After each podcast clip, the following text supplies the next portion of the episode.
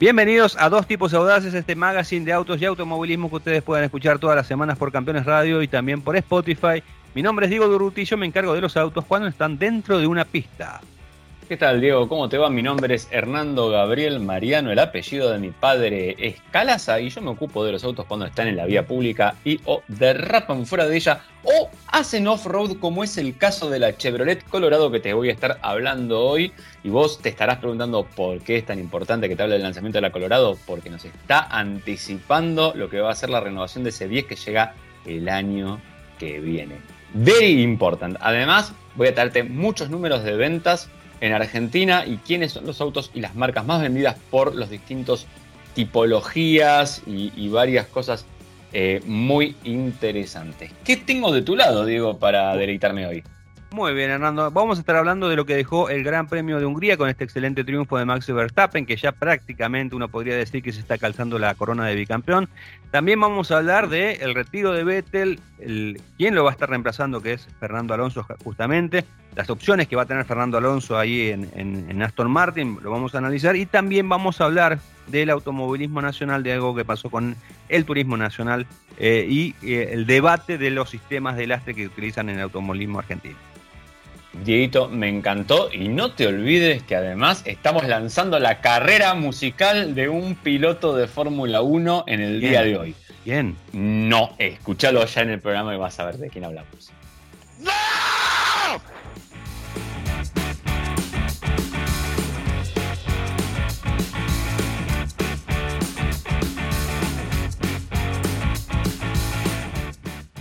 ¿Te parece, Hernando, entonces que arranquemos con la Fórmula 1? Pero tenemos varios temas para hablar de la máxima categoría. Nos vamos a dedicar en una primera instancia a hablar de este Gran Premio de Hungría, esta competencia que cerró la primera parte del año, porque recordemos que durante el mes de agosto en Europa se toman vacaciones y recién el 28 de agosto vuelve justamente la actividad con el Gran Premio de Bélgica. Eh, una carrera que eh, dejó muchas cosas, ¿no? principalmente como eh, Ferrari puede perder una competencia, una muestra más de, las, de, las, cosas malas que está haciendo la escudería justamente para, para hacerle la vida fácil a Max Verstappen y a Red Bull, porque en algún momento de la carrera, esta, competencia que tuvo a George Russell con el Mercedes largando desde la primera posición, eh, fue su primera pole position, liderando durante 28 vueltas, bueno, después eh, la, flecha de plata no pudo eh, aguantar el ritmo que principalmente le ponía a Charles Leclerc después de haber superado a Carlos Sainz eh, con la estrategia de boxes. Eh, bueno, una vez que el Monegasco está al frente del pelotón, segunda detención,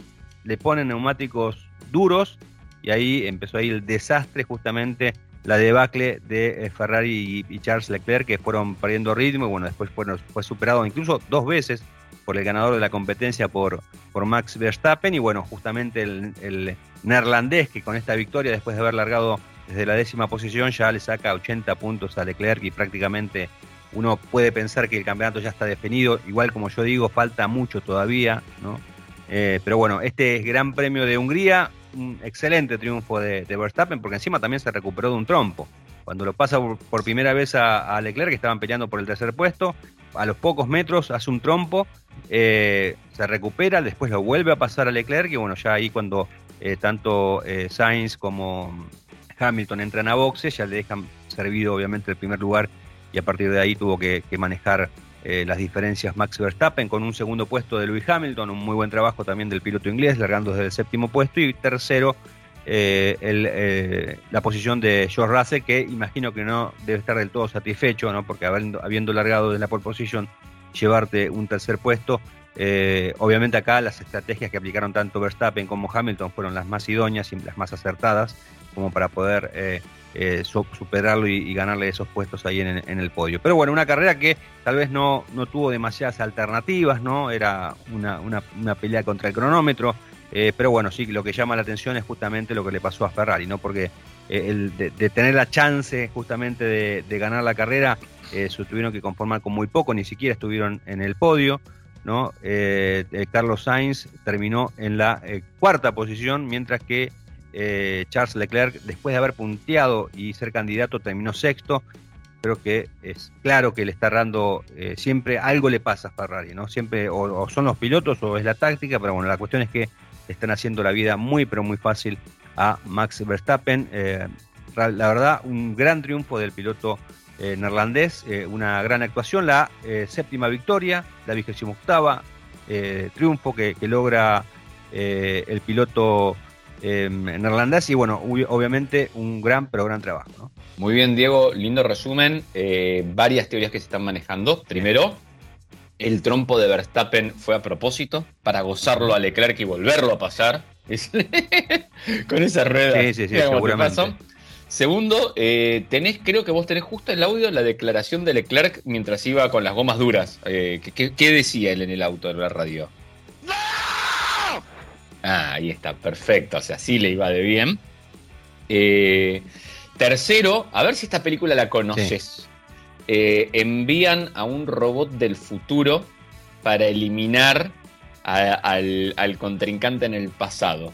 Eh, esta, película la, vimos en los 80s, se repite ahora eh, y en realidad es así.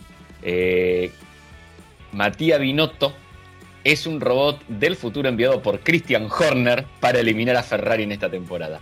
Y, posiblemente, posiblemente. no, fue, Drive to Survive no lo tiene esto todavía. No. Eh, pero es una nueva peli que se va a hacer. Está Adrian Newey probando en el túnel de viento cómo hacer para regresar en el tiempo, porque viste que él todo lo puede. Sí, sí, sí, tal cual.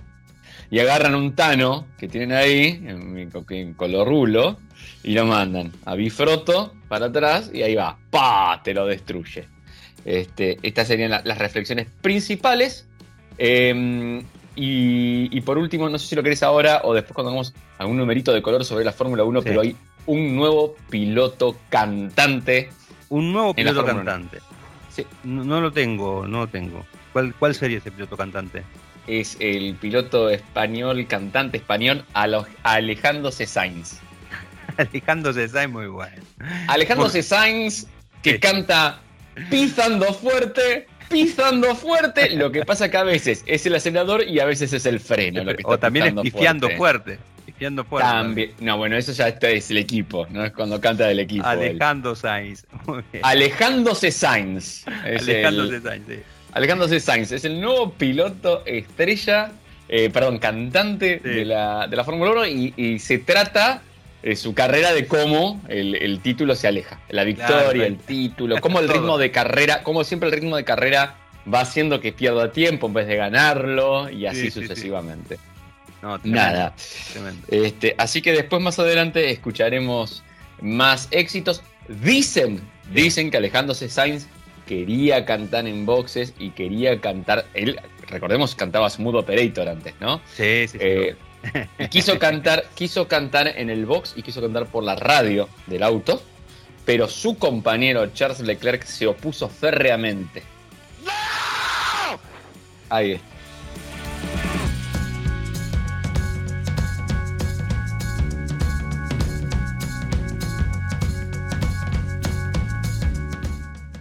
Si sabías qué hacer con una virome y un cassette y ahora sabes usar la última app, o si para hablar con la chica o el chico que te gustaba primero tenías que hablar con toda la familia y ahora resolves con un match, hay un auto inspirado en vos, el Chevrolet Cruz, porque tiene motor turbo de 153 caballos, lo mejor del mundo analógico y Wi-Fi con OnStar, lo mejor del mundo digital. Chevrolet Cruz, un auto con lo mejor de dos mundos. Chevrolet Cruz, un auto inspirado en una generación única, que nació en el mundo analógico y creció en el digital. Son personas que cuando escuchan saben de qué se trata y que para conectarse a Internet solo tienen que subirse a su Chevrolet. Chevrolet Cruz. Encontrá lo mejor de dos mundos. Encontrá nuevos caminos. Vamos a hablar de algo interesante ahora, de verdad, Diego. Vos sabés que se acaba de lanzar la nueva Chevrolet Colorado. Y vos me vas a decir, Hernando, y a mí, ¿qué me frega la Chevrolet Colorado? Hernando, disculpa que te quiera hacer una pregunta, pero a mí realmente, ¿qué me frega la Chevrolet Colorado? Ah, mucho, digo. ¿Sabes por qué? ¿Eh? ¿Por qué? Porque Chevrolet Colorado y S10 comparten la misma plataforma. Ah.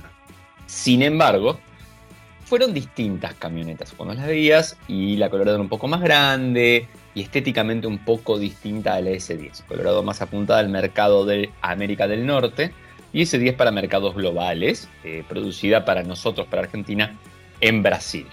Bien, em, lo interesante es que Van a volver a compartir esta Colorado y la nueva S10, la plataforma, pero como eh, S10 salió de Australia y de una parte del planeta para simplificar el tema y hacer un poco un abaratamiento de costos en lo que es desarrollos, o sea, de compartir piezas en economía de escala, se decidió que finalmente S10 y Colorado unen su camino. Así que cuando vos ves la Colorado nueva, quizás, no te lo puedo asegurar al 100%, porque hay que ver a la próxima S10, pero casi quizás que seguro estás viendo a la próxima S10 que se va a empezar a fabricar en Brasil a partir de 2013. Bien. Bien. Lo primero que vas a notar de la camioneta es que cambiaron un poco las proporciones. Tiene una distancia en 3 que es un poco más larga, pero lo más interesante es que se llevó el eje delantero más hacia adelante todavía. Eso te da un mejor ángulo de ataque y además ayuda a repartir mejor los pesos, menos voladizo, que es interesante. Y además te ayuda a tener un poco más de caja y de espacio interior especialmente eh, la distancia entre ejes. El estilo es muy parecido al de la Silverado, su hermana mayor, la full size, la, camioneta que, Chevrolet nos, nos hizo que, no nos hizo creer en realidad, nos mostró y nos dijo que quería tenerla en la Argentina y bueno, después pandemias, eh, guerras. De todo, eh, guerras. todo pasó. Sí, sí, pasó una, eh, falta una invasión extraterrestre y alguna otra cosa más, ¿no? Por eso. Choque de la luna con la Tierra, una cosa así. No, no, no, no es más idea, que ya está la serie. Hay ya hay series medias raras ahí también para ver en, Netflix. Este, sí, sí, sí, sí, sí, sí. En todos lados. Bueno, la camioneta entonces ya te dije, por afuera es así, es más parecida al CBO, más recta, más cuadradota. Ya la, la, Colorado tenía los guardabarros tirando cuadrados, mientras que la, la S10 es redondeados. Se mantiene eso, pero todas las líneas externas más así. Una parrilla más alta, más alargada, unos faros angostitos que invaden por arriba a la parrilla, un capó bien esculpido. Quedó muy interesante, la verdad. Quedó muy, pero muy fachera. Facherita, diría el nene de, de las redes sociales. Eh, y por adentro es muy interesante también lo que se produjo porque el tablero también es como una especie de estilo retro. A mí me gusta mucho cómo quedó, líneas muy rectas, muy...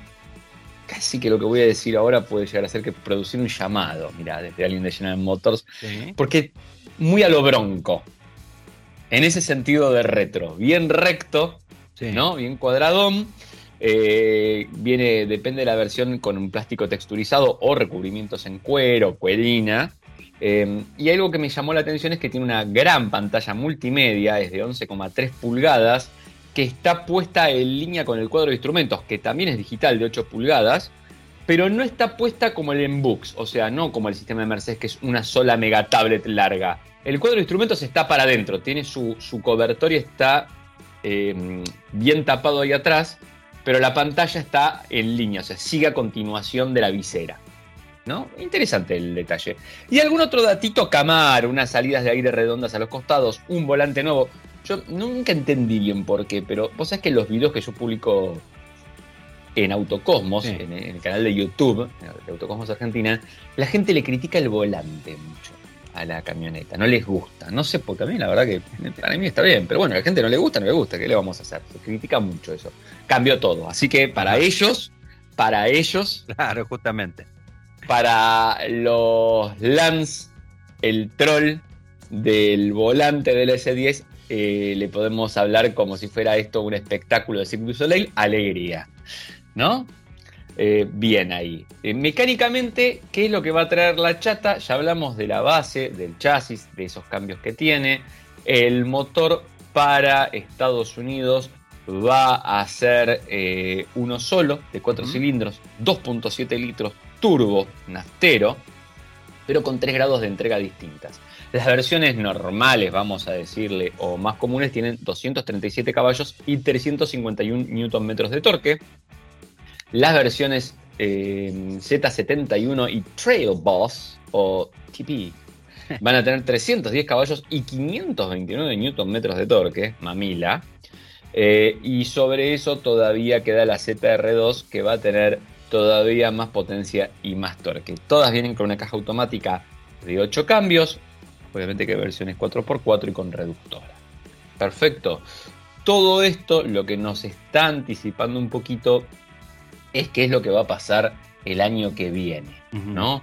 Eh, seguramente la camioneta se lance, eh, primero obviamente se va a lanzar primero en Estados Unidos, después va a empezar la producción en Brasil, donde ya se hizo una inversión muy grande para su producción, eh, y van a comenzar con la, con la producción, seguramente el lanzamiento se produzca en el país vecino antes de que termine el año próximo. Habrá que ver si Argentina llega, viste que a veces llega al unísono, a veces por distintos motivos se, demora, puede ser por la cantidad de pedidos que tengan allá, puede ser por dificultades, puede ser por cadencia de producción también.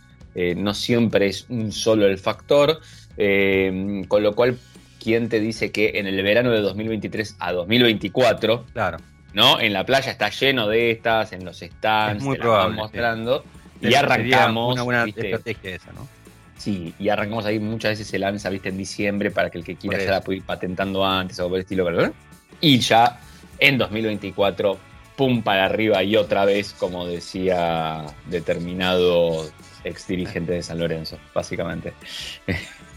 Vamos a recordarlo así.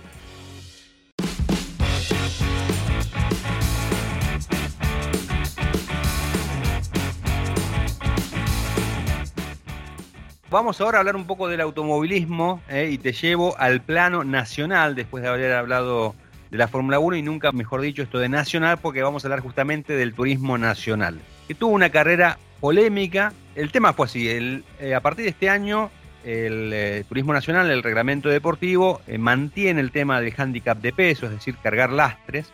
hasta el año pasado vos había una escala que cargabas una X cantidad de lastres según la posición que obtenías, pero también la podías descargar siempre y cuando llegues un poco más atrás en la clasificación. Bueno, eh, para este año se cambió considerablemente el reglamento deportivo y bueno, el tema del lastre se mantiene, pero por ejemplo, si vos ganas dos carreras, tenés 45 kilos para todo el año, no lo puedes descargar. O sea, vas con 45 kilos durante todo el año si ganas dos carreras. Eh, dicho esto, te paso a comentar lo que pasó en Termas de Riondo, donde se disputó una nueva fecha del Turismo Nacional, en el final de la clase 3. Sobre las últimas vueltas, pelea intensísima por la lucha entre Leonel Pernía, que ya había ganado una carrera, y Facundo Chapur, que también ya había ganado otra carrera. La pelea fue a la chapa, veías espectáculo, bien tipo del Turismo Nacional. Había eh, justamente a ver qué iba a pasar en el final de la carrera. Llegan a la última curva. ¿Y qué pasó? Levantó primero Pernía, luego, a raíz de esa maniobra, también levanta Chapur y viene Sebastián Gómez, que estaba tercero, los pasa, cortando la última curva, y gana la carrera. Y ahí se armó, digamos, la polémica justamente por esta situación, porque tanto Pernía como Chapur dijeron que no querían ganar. Justamente por lo que yo te comentaba anteriormente, el tema de eh, cargar 45 kilos por el resto de la, de la, temporada. Ellos ya habían ganado, estaban peleando, si bien Pernilla, por ejemplo, necesitaría, necesitaba los puntos de la victoria, prefirió eh, no tener esos puntos y no cargar con su auto con peso extra para que, sea, para que mantenga la competitividad. Y ahí es donde se ha provocado un escándalo, digamos, y un debate acerca de un tema que es viejísimo, que es el sistema de lastre, ¿no? Es la primera vez que una categoría utiliza el sistema de lastre, pero a, mi consideración particularmente no me gusta, no me gusta eso de que eh, haya diferencias eh, entre los vehículos, ¿no? Eh, una cosa es que te hagan largar, si haces la pole, te, hagan largar décimo, es por cuestiones de reglamento deportivo, que puede, puede pasar y sucede en varias categorías, que es, digamos, lo más normal, pero que ahora que te te incrementen el peso de tu auto para restarte competitividad, ahí ya es otro tema. Ahí ya estamos entrando en otro tema. Eh, no es nuevo esto de los lastres. Aquellos memoriosos y fanáticos del turismo carretera recordarán la época de Juan Maya Traverso, en la última época, cuando él vuelve en los 90 a la, categoría, que la estrategia del flaco Traverso era justamente salir cuarto. ¿Por qué? Te daban, en, esa época te daban peso a los tres primeros. El cuarto puesto era la posición en la que sumabas más puntos sin sumar kilos de lastre. Entonces Traverso por ahí con un auto en condiciones de ganar, se aseguraba un triunfo que era requisito para ser campeón y a partir de ahí, cuarto, cuarto, cuarto, cuarto y así les ganaba los campeonatos. Pero bueno, ¿qué pasa? ¿Cuál, es la situación y la extrañeza? Que en, este caso no es que Pernía y, Chapur eh, fueron a, pelear por el cuarto puesto, no, estaban peleando la carrera, eh, fueron primero y segundo y sobre el final levantaron justamente para no llegar, no, no, no lograr la, victoria. Eh, se armó mucho debate, hay muchas opiniones. Agustín Canambino, por ejemplo, es un, piloto que siempre está en contra del sistema de, los lastres y él lo vio en carne propia, no solamente en el turismo carretera, que utiliza este, este, sistema, sino, por ejemplo, también en el TC2000, que a partir de este año el TC2000 tiene un sistema de penalización por posición de campeonato. Es decir, si vos sos líder del campeonato, cargas una X cantidad de kilos eh, que eh, restan y, disminuyen considerablemente la performance del auto. Así que eh, es un tema, es, para mí yo creo que es emparejar para abajo, ¿no? cuando vos penalizás con esta situación. A la gente no le gusta, está visto. Yo no sé por qué tienen, los dirigentes argentinos tienen ese berretín de que todo lo hacen por la gente y a la gente no le gusta que haya lastre. O sea, no sé qué gente, la gente que está con ellos en la comisión directiva debe ser, porque a la gente no le gusta que haya lastre y siempre hay, polémicas y bueno, hay hoy que están las redes sociales a full, lo, dejan expuesto a través de, sus mensajes en redes. Eh, seguramente esto va a cambiar, pero bueno, ahora está el debate si el lastre sí, si el lastre no. En el turismo nacional la gente se llevó un eh, mal espectáculo, ¿no? Porque no solamente vieron eh, cómo esos dos pilotos que estaban luchando por la victoria levantaron, sino que después encima le pusieron un poquito más de, eh, alcohol al fuego al decir que justamente ninguno de los dos querían ganar. Eh, el comentario no te lo voy a hacer yo, te lo va a hacer Lance el Troll, nuestro comentarista sí. de acá. Te voy a decir rápido. ¿Cuál es la novedad? Eh, Argentina, ¿ustedes se creen que inventan todo en Argentina? ¿Ustedes creen que son el centro del mundo? Hay argentinos, argentinas, hay en el TN, en el TN. Claro, es obvio. Primero, es el TN, Clarín miente, te das cuenta, es una mentira toda esa competición, está todo arreglado. Segundo, en la Fórmula 1 ya pasa lo mismo. O sea, vos fíjate, Leclerc venía para ganar, levantó, levantó, se dejó pasar dos veces, dos veces dejó pasar, porque no quería, no quería ganar, no quería ganar, no le convenía ganar, es, es claro. Y, y, y, Sainz, alejándose Sainz, estaba cantando, eh, pisando fuerte el, freno, porque no quería, tampoco quería, no, no quería, no quería, no quería, no quería y no quería. Ha dicho todo esto, con nuestro amigo Lance el Troll, que, después vamos a estar hablando de Lance el Troll, a ver qué, va, le va a pasar este año. Uf, pobre Lancecito, ¿eh? Se va a echar un lance. Eh, pero bueno, ¿sabes? La, consulta que te voy a hacer es la siguiente. Eh, y no existe un sistema de al revés, de sacarle peso a los que van más atrás, ponele. O por qué sacaron el sistema este que era móvil. O mejor todavía. Vos me hablas siempre del TCR que aparentemente tiene un sistema de balanceo de performance que no termino de entender exactamente cómo trabaja porque me suena si yo creo que si me lo explicaras eso en la Fórmula 1 ya estaríamos dudando acerca de que cambien el reglamento del porposing y iban a joder a determinado equipo para mejorar no, lo, lo, que, lo que hacen lo que hacen es así. El, TCR, te digo lo que hace, es muy, muy sencillo. El TCR tiene diferentes vehículos, más o menos del mismo segmento, con, con, el mismo tipo de motorización de cada vehículo, ¿no? Obviamente, no es un monomotor, pero ellos los hacen probar a todos y después variando la potencia del motor eh, y la altura del auto, eh, con, con, esos, cambian esas variantes según eh, la performance de cada auto para que todos tengan una misma performance. Capo, ¿cómo medís la performance? ¿En una pista? ¿En varias no, En una, no, se hace una prueba, no, se hacen pruebas, se hacen pruebas, se hacen pruebas con todos los autos. No, bueno, está bien, pero el auto que va bien en, la que tiene rectas largas, por ahí no va bien en el que tiene. Y bueno, y ahí está lo bueno, y ahí está lo bueno. ¿Cómo balanceas la performance? Bueno, ahí está lo bueno. Vos, por ejemplo, por ejemplo, en, y esto cuando yo fui al, al TCR en el en el circuito de, Rivera en Uruguay me decían eso, que el, Lincoln Co, por ejemplo, de todos los autos es el que más parejo anda en todos los circuitos. Pero vos después tenés, por ejemplo, los, eh, em, los Honda, que andan muy bien en circuitos trabados, ¿no? Y hay otros vehículos que andan más, mejor en circuitos veloces. Y como tenés una mixtura de circuitos, se te va dando en que por ahí un vehículo es mejor que otro. El Seat era el que andaba mejor en, circuitos rápidos, em, el Cupra, perdón. Eh, y, ahí está. Me parece que eh, era algo que antiguamente eh, en el turismo carretera, y vuelvo con los amantes del TC, te recordarán. Tales circuitos eran favorables para la Ford, tales circuitos para Chevrolet, tales circuito para los dos. Era también cierto atractivo. Ahora, ahora. Me gusta. Tal circuito era bueno para uno, tal bueno para otro y está el otro para los dos. Para los dos, claro. Para los dos. Es buenísimo porque en radio no se ve. No se ve, no se ve, Entonces el chiste, eh, o, sos tan estúpido como yo y lo entendés, o. claro, pero. Eh, y, otra cosa, ¿no? El tema del lastre siempre se ha, se ha, introducido por la necesidad de que hayan muchos ganadores, ¿no? Pero eh, el automovilismo es un deporte bastante particular. En el automovilismo depende mucho el dinero, ¿no? Depende mucho la capacidad conductiva, depende mucho la capacidad de, ingeniería que tengas, depende la mano de obra para armar el auto. Hay un montón de cosas, ¿no? Y no puede, yo no, no, me parece justo que un tipo que es talentoso, que está en un buen equipo, que tiene buenos sponsors, eh, le pongan 60 kilos de lastre para que le gane uno que prepara el auto con los amigos, que eh, no, se calienta en tener una buena imagen, eh, que maneja como un desastre y que gana porque los otros están pesados. O sea, no, me parece el espíritu del automovilismo.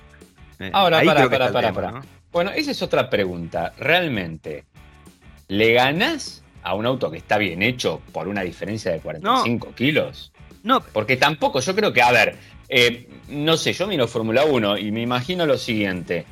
Eh, al, vamos, vamos a retraernos dos, tres años para atrás.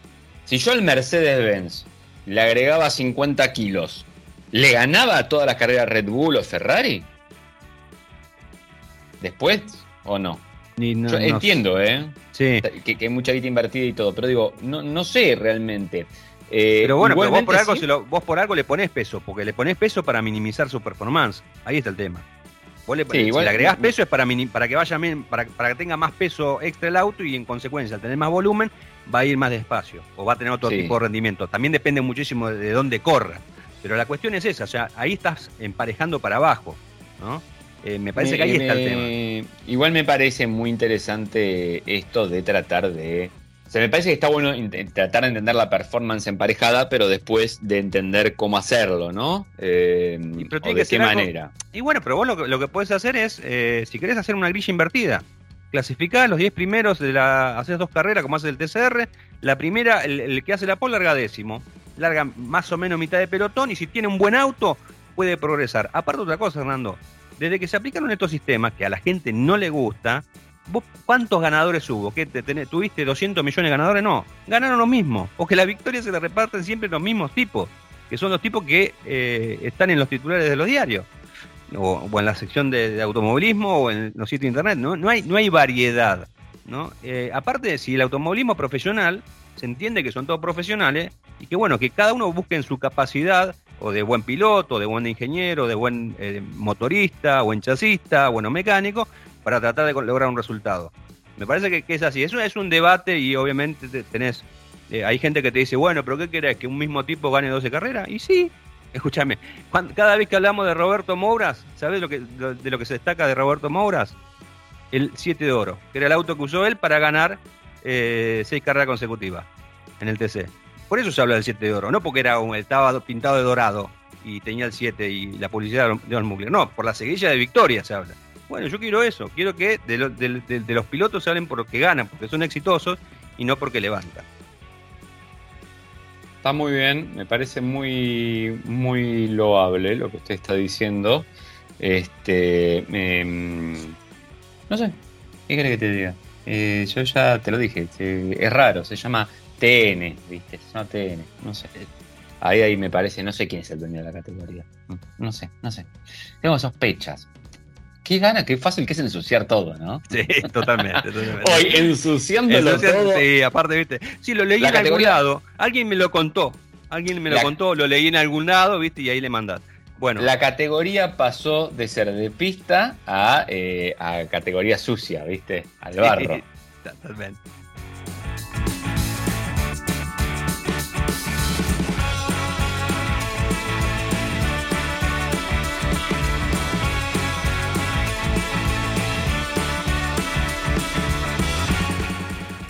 La siguiente columna llega tan rápido como el paquete a tu casa. Ahora vas a poder comprar todo para tu Volkswagen, donde compras todo para vos. La tienda oficial de repuestos y accesorios de Volkswagen llegó a Mercado Libre. Vamos a hablar ahora sí de los patentamientos. ¿Quiénes son los más vendidos en el mes de julio en la Argentina, la República Argentina o Argentina secas sin artículo, como vos prefieras decirle? Y vamos a comenzar la lista por las marcas. Bien, dale. Primero, damos un poquito de contexto. Se patentaron 38.561 unidades. Según es muy importante, ¿eh? Eso quiere decir que las ventas aumentaron un 8,8% con respecto a junio. Se habían patentado 34.906 unidades Y los patentamientos subieron un 16,8% con respecto a julio de 2021, donde habían 33.004 unidades. Como para que la gente entienda, no tiro un número así. No, 33.004 unidades a veces es un despelote, ¿viste? Eh, en lo que va del 2022, o sea, el famoso acumulado, 248.532 unidades. Eso quiere decir que las ventas aumentaron un 2% con respecto al mismo periodo de 2021. Verás que la cosa va fluctuando, viene, sube, baja, viene, sube, baja. Y ahí vamos este, todos un poquito. Vamos a ver, más allá de los números en ese sentido, cómo le fue a las marcas. Dale. ¿Está bien? Vamos a ir de atrás para adelante, ¿te parece? Siempre. Me parece bien. Vamos, vamos subiendo, vamos haciendo. Vos me pones de fondo The Final Countdown. Y listo. Jeep, Nissan, Citroën, Ford, Chevrolet, Peugeot, Renault, Volkswagen y los dos primeros son redoble, por favor, Fiat y Toyota en el número uno. Ahora vamos a hacerlo por autos. Y cuando decimos autos vamos a hablar de todo. Eh, vamos a meter todas las unidades que se vendan de, obviamente, utilitarios ligeros y, autos, vehículos de pasajeros. En la base de todo esto viene Renault Kangoo, a segunda eh, Torola. Tienes la Torola, la Toyota Corolla Cross, Toyota Corolla, Toyota Etios, Toyota Yaris. Alguien estuvo pudiendo meter unidades al país en forma eh, cuantiosa. Chevrolet Cruz, producción nacional. Volkswagen Amarok, producción nacional. Y en el podio, ¿a quiénes tenemos? Atención, ¿eh? porque quizás te sorprenda con un numerito de estos. Porque en el tercer escalón está Toyota Hilux. Si la esperabas ver primero o segunda, no. Tercer escalón. El segundo escalón lo está ocupando el Peugeot 208 y el primero el Fiat Cronos. Son dos vehículos de producción nacional. Los últimos dos englobados dentro de este nuevo mega grupo automotriz llamado Stellantis. Bien lo de Peugeot, ¿no? Porque se... Muy bien, yo creo que lo que han logrado hacer es desbloquear la producción, o sea, ah. desbloquear el potencial que tenía, ¿viste? Eh, no, no, en serio, sé que, han tenido varias dificultades em, y tiene que ver mucho con el tema de abastecimiento de piezas. Claro. ¿No? Eh, todo esto de semiconductores y bueno, muchas veces también los grupos deciden hacia dónde eh, van a dejar lo que tienen, administran lo, que hay, hacia quizá los vehículos que más o menos resultado les vaya a dar eh, en cuanto a imagen de marca o, no sé, penetración de mercado, bueno, distintas cosas que la marca querrá evaluar. Vamos a hablar de las pickups, ¿te parece? Dale, dale, dale. Eh, antes de seguir con esto, porque históricamente he escuchado cada comentario bastante ganso sobre el tema, tengo que decirlo. por ejemplo. Eh, eso no es una pickup, eso no es una pickup. La Fiat no es una pickup, es chiquitita porque. Si tiene una batea de carga atrás. si tiene una caja ya está. Listo, bien. Eh, no necesita servir para hacer off-road, no necesita servir para trabajar, para cargar cosas y, cargar. De hecho, hay algunos utilitarios que se les dice pickup, que son tipo los camioncitos cuando tienen la batea atrás. Claro. ¿Está bien? Pasa que la batea de la pickup también es un poco distinta, ¿no? Es un poco más alta, más envolvente y todo. Vamos con el ranking. Arrancamos Chevrolet S10, Renault Alaskan, Ford Maverick, Fiat Strada, Fiat Toro, Nissan Frontier. Mirá que bien cómo va trepando. Si bien el volumen total en número no es tan alto, lo bien que va creciendo Frontier ¿eh? en el mercado. Ford Ranger, Volkswagen Amarok, y pegadita está eh, a la Toyota Hilux. Realmente quedó bastante pegadita esta vez a Maroc. Vamos a completar el recorrido de los numeritos con los SUVs. Los SUVs son el segmento candente, eh, lo que todos quieren tener, lo que las marcas están más apuntando y el público es lo que más también está deseando aparentemente. Aquí sí hay que tener en cuenta, y esto es interesante, eh, el factor producción nacional o impuesto interno. Eh, eh, es un segmento que la verdad podría estar volando por el aire si no, pero bueno, después de determinado precio, impuesto interno, entonces el precio ya se pone un poco prohibitivo y por otro lado casi todos son importados. Argentina se había especializado en otro tipo de vehículos, entonces ahí vamos a ver que hay ciertas trabas.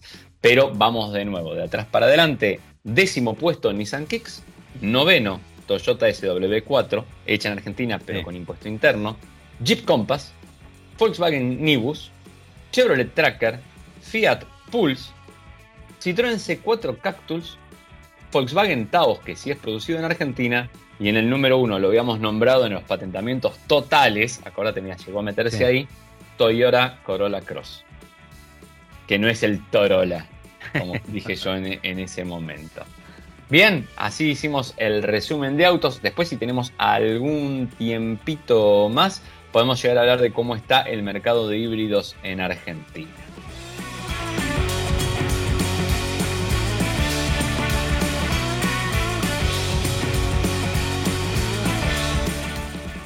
Y vamos a volver a hablar de la Fórmula 1, si te parece, Hernando, porque, bueno, hubo anuncios importantes, ¿no? Eh, el- en la previa del Gran Premio de Hungría y en, al día siguiente de esta competencia, el primero tuvo, como protagonista a Sebastián Vettel, ¿no? Este piloto alemán, cuatro veces campeón del mundo, que decidió en la previa de la carrera del húngaro Rin anunciarlo que se estaba especulando, ¿no? No era una novedad. Eh, uno ya lo, lo venía eh, previendo, ¿no? no le estaba yendo muy bien en esta etapa en Aston Martin al piloto alemán, estaba más dedicado a otros tipos de situaciones, eh, eh, de, cuestiones ¿no? de- del clima, de los, combustibles, bueno, una serie de cosas, y uno veía como que estaba más en eso concentrado Vettel que en lo que podía hacer en la pista, porque bueno, evidentemente el auto no, no, es bueno el Aston Martin, y bueno, Finalmente, eh, Vettel confirmó y lo anunció en redes sociales, a fin de año deja de competir, se va a dedicar a, a- la familia. Eh, y bueno, se cierra una etapa, ¿no? Eh, un piloto jubilado a los 35 años, porque Vettel comenzó muy pequeño su, su campaña deportiva eh, en, el automovilismo y principalmente también en la Fórmula 1, eh, con eh, su debut en 2007 en el equipo BMW Sauber, que fue solamente una carrera que anduvo muy bien, eso le posibilitó, él ya siendo piloto de Red Bull, ir a, a Toro Rosso, después, bueno, en el 2008 gana esa carrera en, en Monza, su primer triunfo bajo una, una lluvia torrencial, y a partir de ahí, bueno, llega Red Bull, logra los cuatro títulos consecutivos, 2010, 2011, 2012, 2013, se va a, Ferrari, eh, llega a pelear campeonatos, logra victorias, no consigue lo que todo el mundo sueña, que es justamente ser campeón con la escudería y bueno, ya eh, lo, lo- presente es conocido eh, después de eh, el 2020 con el equipo eh, eh, Ferrari decide justamente, eh, lo desvinculan y bueno, llega a, Aston Martin donde no ha podido hacer eh, grandes actuaciones, más que nada por, por un tema, en algunas ocasiones obviamente por, por temas eh, de, errores propios de conducción, y, pero en gran medida también porque el auto no lo ha acompañado. Justamente llegó en, en- una época en la que después de, de- esa última etapa como Racing Point, con ese vehículo que era casi un, un Mercedes, pintado de otro color, eh, Vettel eh, llega en una época en lo- donde Aston Martin, bueno, eh, no, no está pasando por un buen momento y bueno, de esta manera, creo que eso, me, imagino yo que eso fue justamente una de las cosas que también lo ha, lo ha motivado justamente para tomar esta decisión, ¿no? Él tenía expectativas renovadas después de irse con Ferrari a fines del, del 2020, llega en 2021 a Aston Martin y bueno, poco pudo hacer, no, no, no ha logrado, creo que el mejor resultado que consiguió fue el segundo puesto en Azerbaiyán, ¿no? Después directamente no visitó más el podio, a ver, me estoy fijando, no, después no, un sexto puesto, quinto, séptimo, pero bueno, na- nada, nada relevante, ¿no? ¿Te puedo, te hacer algunas preguntas, Sí, Diego? sí, ¿por qué no? Eh, decime, a vos, a vos, ¿te gusta el chocolate y el pan caliente? El chocolate, sí, y el pan caliente también, sí. Muy lindo el video que dejó, que dejó Fettel. Un poco raro, la verdad, ¿no? Porque Ah, la verdad es muy linda la confesión que hace, pero parece como que el tipo está. De color azul. eh, sí, está cerca de, de pegarse, de colgarse de una soga, o está como muy alemán, ¿viste? Está como muy serio. Sí. Hay algo raro ahí, ¿no? Como medio. video- Yo no quería, pero me obligó. Lorenz Sí. Stroll, ¿viste? Después de que Bueno. el nene se enojó, me obligó. Eh, El video dura, de- dura cuatro minutos, lo compartió en, en redes sociales, en las suyas y después, bueno, el equipo también, eh, blanco y negro, él eh, primer plano, una silla, él viene, se sienta y habla a la cámara, él está leyendo lo que habla, no es algo espontáneo, se nota que, que lo está leyendo, eh, y de hecho en el crédito aparece la, la compañía de, de prensa que lo hizo el video. me parece que y, vuelvo con esto lo que yo te decía anteriormente, ¿no? Lo estamos viendo hacia otro lado, no solamente en la actuación en la pista, sino con las eh, luchas sociales y demás, ¿no? Y me parece que ese fue el discurso. O sea, yo dejo la Fórmula 1 porque la Fórmula 1 no es lo único y hay otras cosas que son tan importantes o que también hay que darle importancia, ¿no? Me parece que a partir de aquí vamos a encontrar a un piloto, a un ex piloto como Vettel muy activista de diferentes causas. Estimo que va a ser así, ¿no? Me imagino que después de todo lo que hizo en los últimos dos años, eh, debería suceder esto. Así que eh, eh, fue un poco emotivo el piloto, el perdón, el, el, video por todas las cosas que decía, justamente lo que decías vos del tema de que se daba a conocer tal cual era, decía que era padre de, tres hijos, que una gran esposa, bueno, y una serie de cosas ¿no? que, sirven para, reflexionar sobre la, vida de los pilotos, que más allá de que, ganan muchísimo dinero, también es un poco sacrificada en cierto punto, ¿no? Porque tienen que estar mucho tiempo fuera de su familia. sí, sí. Mm volviendo, volviendo a la carrera musical, eh, vos sabés qué canción sonaba en Aston Martin, ¿no? ¿Qué canción sonaba? Y decía, quédate aquí o fete el de mi Aston. quédate aquí o fete el de mi Aston. Y ahí fue el tema. Yo eh, realmente, ¿no? Estoy pensando. Eh, primero, importante, hay, eh, nosotros el programa anterior dijimos que estábamos a punto de lanzar la campaña Luchemos por nuestros felices. No tuvo, no tuvo paciencia, no tuvo paciencia. No llegamos, no, nos esperó. Mira, a, Valtteri le salvamos la vida, a Flete no le pudimos salvar la carrera. Pero vos recordás que estuvimos a punto de lanzarla porque lo veíamos que venía ahí y además ya con este Lancito la cosa me parece que venía medio áspera. esa esa última encerrona en la última curva me parece que terminó de definir todo. El pibe debe haber ido, a Fettel a decir, muchachos, eh, tengo los fletes al, al, Sopi y le dijeron, bueno, es lo que hay, papá. Este, nosotros te contratamos para que cuides al nene, le enseñes, eh, vos eras el tutor y en el video además, igual Flete lo dice, dice, mi color favorito es el celeste, no dice el verde. Exacto, ahí ya. Ahora, Ahora, bueno, ¿a, qué tutor, en, eh, qué tutor contrató Lance Stroll? Ese es el tema. Lorenz Stroll ve que el pibe viene estrolándose por acá, por allá, y dice, el nene hay que hacer algo porque no levanta, no levanta, y yo tengo que justificar todo este equipo para que el pibe corra. Este, le vamos a buscar un tutor nuevo. Yo me acuerdo que hay un piloto ya está veterano, que estuvo retirado de la Fórmula 1 y volvió diciendo que tenía toda la sed de victoria. Hoy vi un meme donde decía tenía toda la sed de conducir una shitbox, como dicen en, inglés, ¿no? Eh, contame un poquito la, familia Stroll que está haciendo por, por el orferinato del nene, por la, sí, Bueno, bueno, el, día, el día lunes muy tempranito se conoció la noticia de que eh, Fernando Alonso justamente va a ser el piloto que lo va a reemplazar a Sebastián Vettel. Eh, firmaron un contrato multianual, es decir, yo me lo veo Alonso corriendo con 85 años. en Aston Martin, ¿no? Una cosa así. pero, pero bueno, eh, obviamente es, llama mucho la atención. ¿viste? Yo, yo soy mucho de leer los medios españoles. Porque bueno, tiran buena información, tengo colegas ahí en, España. Pero lo adoran, ¿no? Todo lo que haga Alonso está bien. No, no, no todo lo que haga Alonso está bien, ¿viste? Joder, o, Sea, o sea, Aston Martin lo contrató Alonso para que Aston Martin vaya a pelear el campeonato. ¿Viste? Hay que recordarle a la gente que hoy Alpine está mejor que Aston Martin. ¿no? En la posición es, raro, ¿no? Porque él se viene quejando de Alpine, pero Alpine al cabo está mejor Está mucho mejor, está mucho mejor. Eh, y bueno, viste, incluso decían, viste, cómo en el Gran Premio de Hungría hubo ahí unas maniobras entre Ocon y Alonso. Eh, ¿Viste? ¿Cómo le va a hacer eso con Alonso? Porque Alonso, pi, pi, pi, pi, pi, Eres muy claro, o sea, si vos tenés, si vos el año pasado confirmaste a Ocon, le hiciste un contrato multianual, ¿no? Y a tu otro piloto eh, tiene un contrato y lo renovás año a año, ¿quién es el piloto número uno? ¿A quién le vas a dar todos los gustos? ¿Entendés? Por más bicampeón que sea.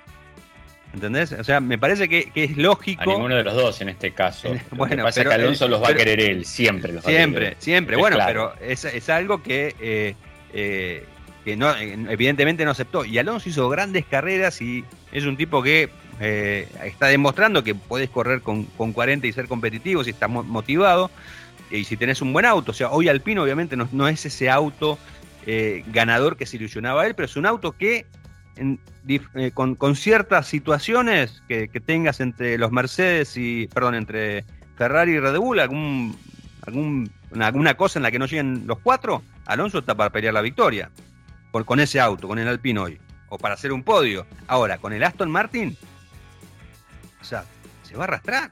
Con este Aston Martin se arrastra. ¿Qué le prometieron, no? ¿Qué le prometieron para el, para el año que viene?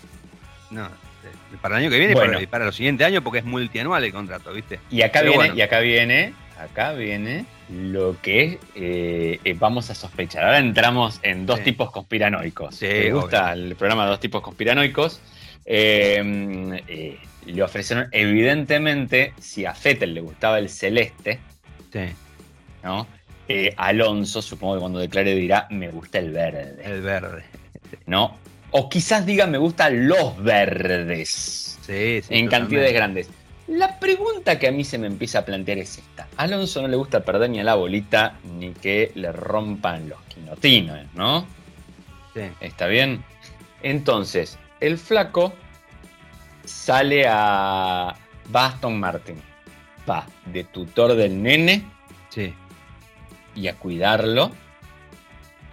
O en la tercera carrera, cuando Nene le haga alguna cosa fea, Alonso lo encierra, lo tira fuera de pista y se arma la debacle y se carga a otro enemigo nuevo, Alonso. Ah, es que en realidad. O sea. Apuestas. Abrimos apuestas acá. A, mí me, parece que eh, Alonso le, tiene que pintar la cara a Lance Stroll y jamás se tienen que encontrar en la pista. O sea, me parece que jamás deberían encontrarse en la pista en condiciones normales. Eh, por, ese, creo que tiene un par de segundos eh, sobre Lance Stroll. Obviamente hay que ver que, el auto acompañe, ¿no? Porque por ahí, eh, si el auto no acompaña, están los dos peleando en las últimas posiciones con los Williams. Pero me parece que, tal vez también ese es un tema, o sea, porque sabe que, Lance Stroll no, le va a hacer la, misma fuerza que Ocon. Eh, está en, eh, Stroll está en otro, en, otro, en otro contexto, digamos, ¿no? O sea, Stroll es hijo del dueño del equipo, sabe que llegue, largue y llegue último, eh, o, primero va a tener continuidad en el equipo. Eh, Stroll va a ser un, piloto que eh, eternamente va a estar en, Aston Martin hasta que el padre banque Aston Martin, ¿no? El día que lo venda al equipo, hay, parte también Lance Stroll. ¿no? Y me parece que sabe eso, le, debe dar cierta tranquilidad a Alonso, como para correr más tranquilo, ¿no? Hacer su carrera, tratar de llevar el equipo a la cúspide y bueno, y ponerse esa cocarda pero em, me parece que eh, en Alpine era obvio que, primero que siempre se, se queja de, que el auto no anda, de que siempre el auto que se rompe es el de él, después que se queja del compañero de equipo. Y esto, o sea, Alonso tiene, tiene, tiene esos dos campeones, eh, campeonatos, un montón de victorias y también lo precede un historial de líos en todos los equipos en los que tuvo salvo Renault, en la primera época que salió campeón en 2005-2006, después siempre tuvo algún lío con los equipos. O sea, no es un tipo fácil, me parece, ¿no? Que eso también es para tener en cuenta. La verdad que sí, Diego, la verdad que sí. Muy interesante lo que vas a decir. ¿Viste? Pero bueno, veremos qué pasa con Ferni. Con Ferni Alonzi. ahora, ah, no, ahora estaba con los franceses. Ahora se va. Bueno, lo que están diciendo también en España. Lo que dicen en Martín. Ay, Aston Martín. Aston Martín. Alto. Lo que están diciendo es que posiblemente, la especulación, ¿no? Que eh, ahora que ya tiene piloto confirmado, se desvincule de Alpine y que si se va a Vettel, se anticipa su, retiro, en lo que resta del año se suba a ese Aston Martin. Una, una cosa que me parece que no debería suceder, no es más, más que nada una especulación. Ahora bien, no lo veo, no lo veo, no lo veo, porque eh, está en este momento en el cuarto equipo del campeonato. El Freco está esperando que el año que viene hagan algo bien. O sea, a que de nuevo Aston Martin se machetee un auto completo, bien hecho, y ahí vamos. Aparte, aparte hablando, viste, de, lo que decíamos de, los, de, la prensa española y que todo lo que hace Alonso está bien y qué sé yo, o sea, bueno, es un poco de objetividad también, viste, porque Alpine lo tiene a Ocon con un contrato multianual, que lo firmó el año pasado. Y después todos los ejecutivos estaban diciendo que estaban tratando de ver cómo encajaban Alonso y Oscar Piastri, piloto australiano que es reserva de ellos, en su esquema para que el año que viene estén los dos corriendo. O sea, si Alonso tuviese el peso que tiene en Alpine, directamente a Oscar Piastri le dice, no, mira, anda a correr a Williams o te ayuda a que consigas una butaca en otro equipo. O sea, ni siquiera lo dudás. ¿no? Ni siquiera lo- me parece que también es, como para pensar eso. ¿no? Diego, Tal vez al- Alpine se decepcionó con Alonso. Guarda. ¿sabes cómo son las cosas? Al pan pan Y al pin pin. y al ping ping. Bueno, Así eh, la cosa, tengo una duda nada más. Dime. Esto es verdad, es verdad que Alonso y Fettel comparten una lista de reproducción de música donde hay una canción de Charlie García. pues, es muy posible, porque son muy amigos. Eh, ¿Cuál sería esa canción? Estoy verde. Muy bien, muy probablemente, muy probablemente. Sí, ¿De qué- y también es bueno esto pensar, Hulkenberg ya va teniendo varios lugares a donde ir también. También, ¿no? Digo, sí, Porque sí, entre que Alonso está viejo y por ahí le agarra tosecita, el otro se quiere retirar, entonces por ahí Hulkenberg termina corriendo en Aston Martin este año, el año ¿Quién que viene lo dice? reemplazará. Yo te digo, Hulkenberg pasa a ser el tercer piloto este, de la Fórmula 1 en general, además, ¿no? Pero bueno, este, la verdad que hemos tenido un- unos resúmenes de la Fórmula 1 interesantísimos, digo, hemos barajado las mejores teorías Sí, de la historia de la Fórmula 1. Yo creo Bueno, que nosotros dos sí. nosotros, tú y yo a la Sí. fiesta. Deberíamos ser contratados eh, para dar las mejores teorías. Veo muchos. Vamos a tener que hacer un canal de YouTube tirando esas teorías así, Sí, confirmando sí. cualquier cosa. Totalmente. Como es- esas Muy notas, la, la- la otra vez, la otra vez vi una nota muy linda. Al fin sabemos que es el tanque eh, de líquido secreto de eh, Red Bull. Y era un tanquecito de liquidito así que estaba en el medio de un pontón escondido y la y bueno, al final podría ser para, pero Claro. quizás no era. Muy bien, muy bien. Bueno, Le escribe un tipo, le escribe un tipo que es re piola, ¿eh? sí. Tal cual, que le gusta el dulce de leche. Che, bueno, En nos estamos despidiendo, Hernando. El, ¿Ya nos vamos? el mes de- sí, ya nos vamos. ya- ¿Qué ya pasó? Es el momento de despedirnos.